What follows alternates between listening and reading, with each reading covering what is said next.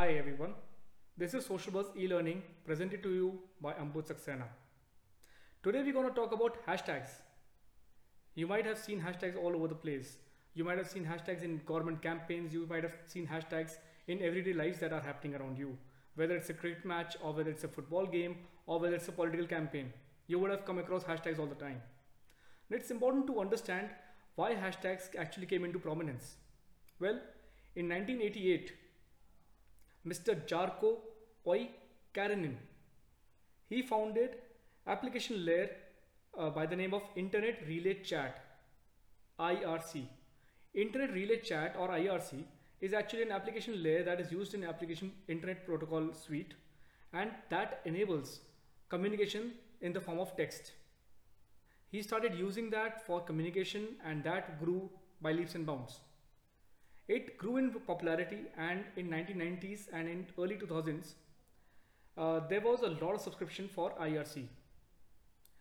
And typically what happened was that since it got exposed to a larger mass, it became vulnerable to a lot of hackers and abusers online.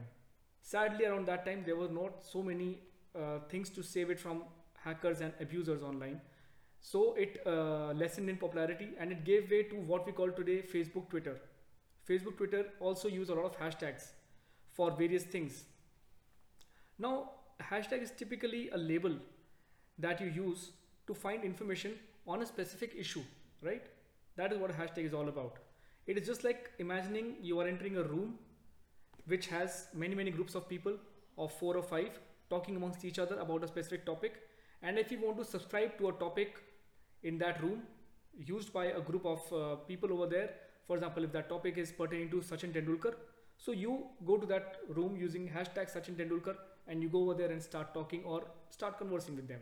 If there's some other group that is talking about uh, uh, COVID-19 so you say hashtag COVID-19 and you say enter that group and start listening to the conversations or providing your own discussions to it. Basically hashtags help you helps you uh, clear the clutter of information overload. In the times of Google there's so much of information on everything you want. There's so much of data there's so much of information. How do you clutter uh, create that clutter and clear that clutter and get to the information that you need? That's where hashtags come to use. Now that is a usage for you and me end users. How does a brand use hashtag? So typically a brand tends to uh, use hashtag in a few ways. If there is a festive season that is coming up for example if there's christmas or there's diwali or there's holi and there's a contest that a brand needs to do it can use hashtag using its own brand name and the festival name uh, festival name and get a lot of people to sign on to the social media channels. That is one way of using hashtags. Next there is one more way of uh, brands using hashtags and that is in the form of paid promotions. If you are an ngo and you want your cause to be promoted in a certain manner if you are an, a unicef for example and if you want to promote your cause for hygienic toilets for example or hygienic practices then you would use a hashtag that is that is a community level hashtag which people can use on their own and give their own ideas on how to keep their own environment very hygienic and safe. Now uh, after talking about hashtags what i would like to take you through is that what are the types of hashtags? There are many types of hashtags. In fact abhi right now you've you've searched me through a hashtag technique only. You've uh, you've cut the clutter and you've come across to my video right? So there are five types of hashtags that is good for brand managers to know. The first is the brand hashtag. Something like, you remember the tagline of KitKat, the chocolate KitKat, take a break, take a KitKat. So KitKat uses the hashtag, hashtag take a break. So that is that brand hashtag. Or another example of brand hashtag would be hashtag indoors shot on OnePlus. Obviously, you know that hashtags don't have any space between them. So hashtag indoors shot on OnePlus is a brand hashtag for OnePlus, right? Now there is another sort of hashtag called community hashtags.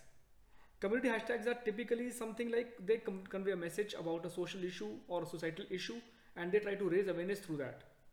One of these most prominent uh, hashtags that are happening right now is hashtag stay at home. We are in a lockdown, right? And we won't be in lockdown for a long time. However, this hashtag is going to stay around. Uh, so hashtag stay, uh, stay at home is not a branded hashtag. It is not about uh, something specific. It's about a general feeling that is happening inside a community. So it's all it's it's a community hashtag. And many many other hashtags, for example, hashtag COVID uh, Corona outbreak in India. It also it is also a community hashtag, which means that it is not promoted by a company specific, but it is relevant for the entire community to raise awareness about. Next, we talk about campaign hashtags. As I was saying earlier, many many companies want to raise awareness or want to get more social footprints during a certain season of the year. For example, if you are a brand that would want to have better footprint during Christmas or Diwali or Holi, you would want your hashtag to have your company name plus the event name. Hashtag, mm, for example, my company is Social Buzz. Hashtag uh, Social Buzz Diwali 2020. Now that is a campaign hashtag.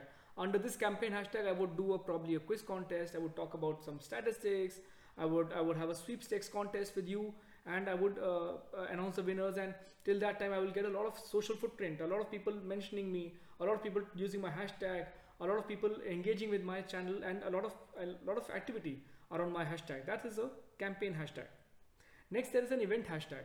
So, for example, if you see an event happening in your city, if there's a ghazal event happening in your city, if it's if it's a music concert, if it's a Bryan Adams coming to your city, if it's somebody else coming to your city and there's an event happening over there, typically you would see a lot of hashtags around that event name, which again they're small in duration because that event is going to be probably a few days, one day or two day or a few hours long, but the build up to that event is going to you see that hashtag increase in its relevance, and once the event is over, you would see not too much activity around that uh, around that hashtag.